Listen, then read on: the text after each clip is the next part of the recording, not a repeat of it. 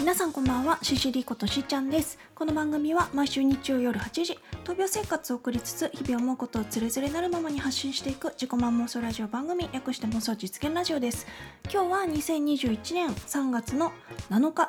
はいというわけで、えー、今日はね外めちゃくちゃいい天気なんですよ。青空が広がっていてまあ気温も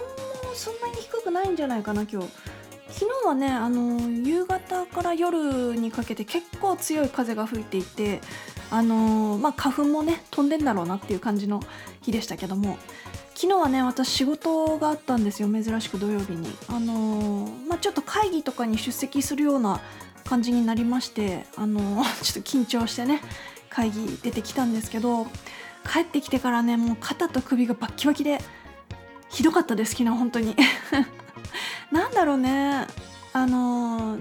まあ会議室とか事務局がちょっと暑くて冷たい飲み物をたくさん飲んだからこう内側から冷えたっていうのもあるかもしれないんですけどなんかねぐったり疲れちゃって。まああのあったかいシャワー浴びて夜寝る前のストレッチをねいつものやつやってやっとこうちょっとリフレッシュできた感じはしたんですけど。まあねフルタイムで働いてない私がこんなんだったらねフルタイムで毎日働いてる皆さんのね疲れはいかばかりかと思うんですけどあの休める時にたっぷりリフレッシュしましょうねお互いに。本当はねあったかいお湯に浸かれれば一番いいんですけどうんまあ私はね今現在はそのお湯に浸かることはできない体なのでね。あの補助人工心臓っていう機械があるからね。えー、これはね今までも何回も話してますけど左腹部からケーブルが1本出ててであの、まあ、そこから水が入っちゃダメなんですよ。だからお湯には浸かれないけどお風呂お風呂っていうかシャワー浴びる時はここのあの左腹部から入ケーブルが入ってる部分はラップみたいなシールで覆って密封してでシャワーを浴びるっていう感じですね。そのコードの先には機械がついてますから、まあ、それは常に持ち運ばなきゃいけないんですけどまあ、この補助人工心臓という機械にお世話になるのもあとどのぐらいになるかな？あのー、ねそればっかりは巡り合わせの順番を待つという感じなんですが最近は結構ねその辺りのことも考えたりはするんですけどまだ言葉にはできなさそうなのでいつか話します。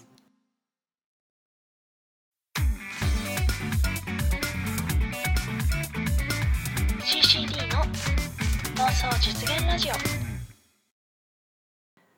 はいというわけで今日はね最近またリピ買いしたものの話をしたいと思うんですけど、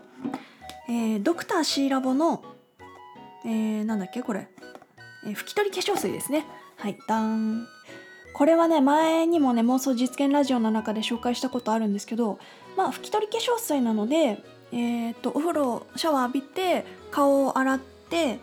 で化粧水をつける前にこの拭き取り化粧水でこう毛穴詰まりとか黒ずみとかそういうのをこう綺麗にするっていうものですね。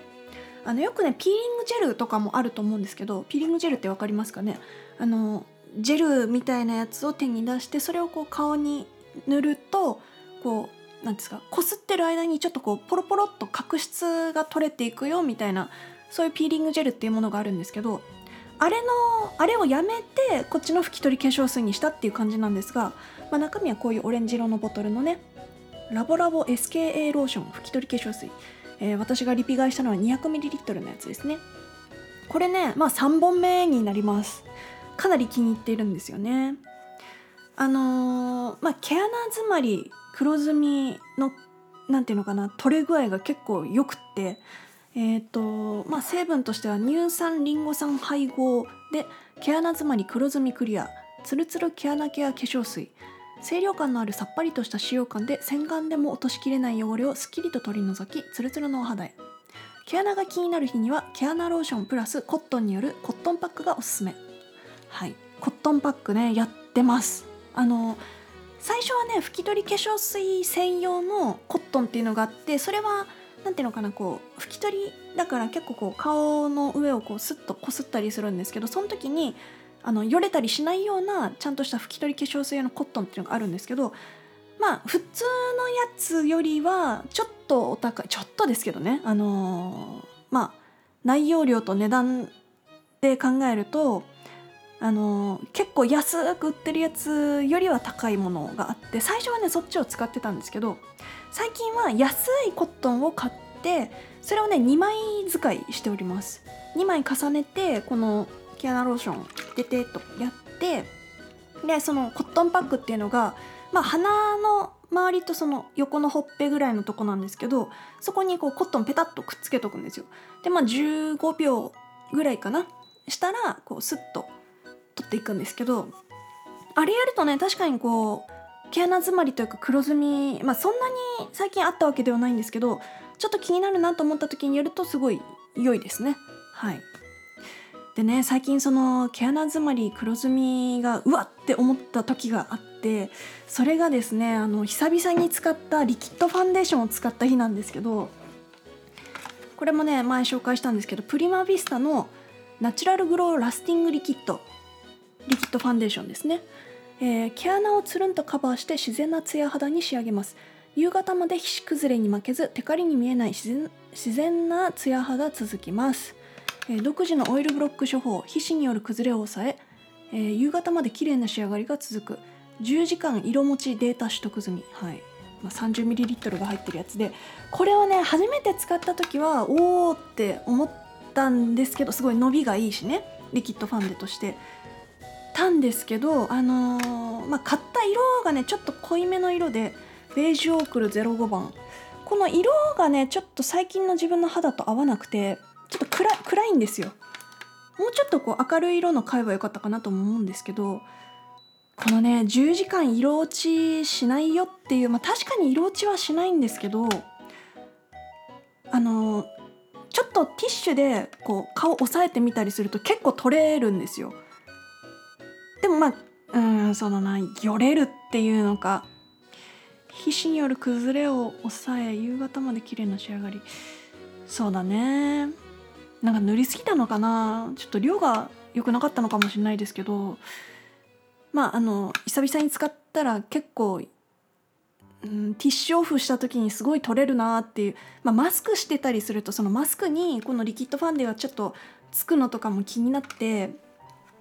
しばらく使わないかな、まあ、夏にちょっと日焼けしたらこのベージュオークル05番はちょうど良くなるかもしれないんですけどそうね。今日焼けとかあんまりしない時期なので色が合わなかったのとこれを使った日にそのメイク落としてメイク落として洗顔し終わった後毛穴のところが結構あれ？っていうこう詰まり感があったので、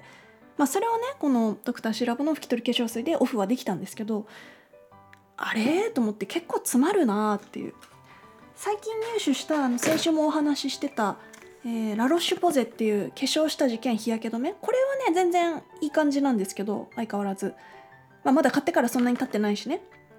あの休みの日とかはこれを塗るだけで過ごしてたりしますね。ラロッシュポゼはねあの毛穴詰まりとかそういうのも感じないしトーンアップにもなるから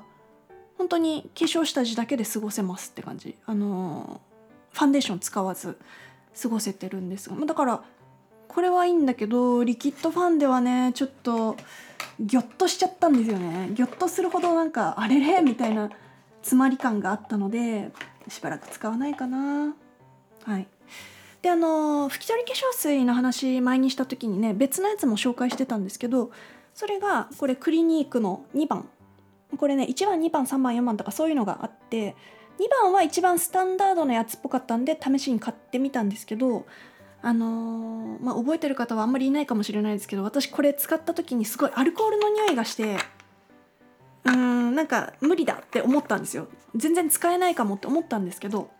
まああのアルコールの匂いに慣れればそんなに悪いものではなかったですね。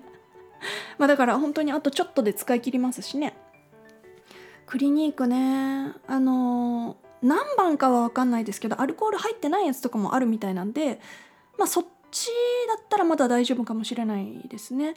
クリニークはねすごくさっぱりします。だから夏とかに使うのがいいかもしれないですね。ドクターシーラボもすごい清涼感はある感じなんですけど。うん。まあ拭き取り化粧水として試しに使ってみたかったっていうことでクリニック買いましたけどこれはリピートはしないかなと思っております。でもう一個ね SK2 の拭き取り化粧水も使ってみてたんですけどこれももうすぐでなくなるね。これはねあのーまあしっとりします。清涼感っていう感じはあんまりなくってまあ、肌に優しい拭き取り化粧水って感じかな。肌に優しいっていうか保湿力が高めな拭き取り化粧水かなっていう気がしますね。まあ、だから冬の乾燥する時期とかはこの SK2 の拭き取り化粧水はかなり優秀だったんじゃないかなと思うんですけど私が拭き取り化粧水に求めるのはその毛穴詰まりのオフとあのさっぱり感だったりするのでそうだね。いろいろ試してこれに収まるって感じかな。ドクターシラボ拭き取り化粧水。はい。これね 200ml のやつを私は使ってるんですけども3本目になりますが1本目はねもっとちっちゃいやつを使ってたんですよ。あれ容量どのぐらいだろう？130とかそんなもんかな？忘れましたけど。まあもしね気になった方はそのちっちゃいボトルのを買って使ってみるのもいいかもしれないですね。はい。あのピーリングジェルはねうんなんかそろそろ卒業でいいかなっていう気がしたんですよ。あのもうちょっと何て言うの？いい成分が入ってるものでオフしたいなと思って。毛穴ケア成分角質ケア成分潤い成分、えーヒアルロン酸コラーゲン乳酸リンゴ酸ロイヤルゼリー酸。胡椒ソウガエキスハマメリス葉エキスアーチチョーク葉エキスノイバラ果実エキス。もう分からん。分からんですけどまあ毛穴ケアと角質ケアと潤い成分。まあバランスいいんじゃないかなと思います。はい。こんな感じかな。私が最近リピ買いして皆さんにおすすめしたいものといえば。はい。他はどうだろう。なんか買ったかな。特には買ってないね。先週もお話ししましたしね。このシェーディングね。シェーディングねあの相変わらず使っております。買ったばっかだしね。Art Class by Rodin。シェーディングマスター。はい。見た目が好きです。あのねこれまだ箱に入れてるんですけど。なんかね私こういうパッケージ好きですぐ捨てられないんですよね。もうちょっと見慣れたら箱も捨てようかとは思うんですけどもうちょい取っておきたい。というわけで、えーここで一曲お聴きいただきましょう。CCD フューチャリングオロロンで From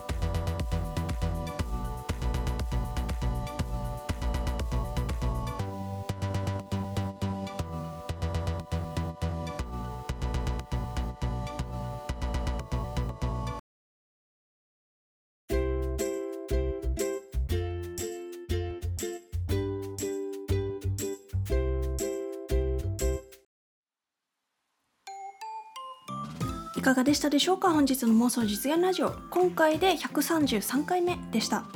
えっ、と先週のね配信にコメントいただいたのでちょっと読ませていただきます。えー妄想実現ネームサブマルさんありがとうございます。ラロッシュポゼ私も下地使ってますよ。2年ぐらい使ってるけど肌荒れしないので気軽に使えるのいいですよね。そうそうなんですよね、えー BB クリームの方も使いやすいし長持ちなので機会あればぜひ。ということでそうあのラロッシュポゼってね化粧下地兼日焼け止めなんですけど BB クリームそのまあちょっとファンデーション的な意味合いかな？BB クリームとしてのやつもあるみたいであのちょっとねこれ使い終わったら次はその BB クリームのやつをね試してみたいなっていう気がしております。はいサブマルさんありがとうございます、えーそれから YouTube の方にいただいたコメント読ませていただきます。えー、妄想実現ネームアンフィニッシュ0223ありがとうございます。いやー男心をくすぐる機材紹介。俺も見ていてインターフェース欲しくなりました。笑い。物にこだわるって本当に終わりがないですよね。ちょっと待って続きどこ行った？えー俺も異常なくらい釣り具にこだわっているのでこういう紹介動画めっちゃ見ててワクワクします。また何か面白いものがあったら紹介動画出してください。楽しみにしてます。ということでアンフィニッシュさんありがとうございます。あのそう先週はねインターフェースとかその機材の話をしてたんですけどアンフィニッシュさんは釣り具が好きと。私のねいとこの旦那さんも釣り具というか釣りがすごい好きみたいでよくねインスタとかにそういう釣り道具の写真とか上げててあの辺もねあのこだわり出すとどんどん沼にはまっていくんでしょうね。はい。ありがとうございます。えっとそれから、えー最近ですね過去回にコメントをくださっている方がいらっしゃいます。えーっと妄想実現ネームナッシュさんありがとうございます。ナッシュさんはね本当に過去回ずっと遡って聞いてくださっているみたいでえーっと第26回の妄想ラジオ時代にコメントいただきました、えー時空の旅人ナッシュ。現在2年前の過去に着地。未来へ向けて過去の先行投資、えー、オーディオインターフェース AG03 を利用のコンデンサーマイク音声配信開始の動画を聞くと、えー、CCD さんの声の特性特性を発揮するための基本装備だったんだなと思いました。あ時空時空への出発ベルが取り急ぎこれで失礼します。ということでナッシュさんありがとうございます。そうですねあの本当に過去回それこそねあの10何回20何回ぐらいの時っていうのはマイクがまだ全然ダメダメなやつだったのでオーディオインターフェースもねあのスプーン始めてからしばらく持ってなかったし最初はねそれこそオーディオインターフェースがなくてもなんとかマイクの音を拾うために間にシンセサイザー挟んでたんですよ。したらね音がめっちゃこう響くようになっちゃって最初気にしてなかったけど今ね過去回聞くとうわなんだこれっていう感じの音声になってるので ナッシュさん聞いてくれてありがとうございました。はい。それからねナッシュさんからはですねなんとツイッターの方にもね DM をいただきましてあのー先週のえっと私のサードアルバム「リンカネーション」発売記念ライブの時に接続がうまくいかなかったあれねあれの、あのー検証をしてくださっていて私があの手書きで書いたこういう配信環境でやりますっていうそれにね添削というかこれは丸これは丸これ三角みたいな感じで添削をしてくれててで文章でもねめちゃめちゃ詳しく検証してくれてて本当にありがたかったです。ありがとうございます。ということでここまでのお相手はシシリことしーちゃんでした。また来週。バイバーイ。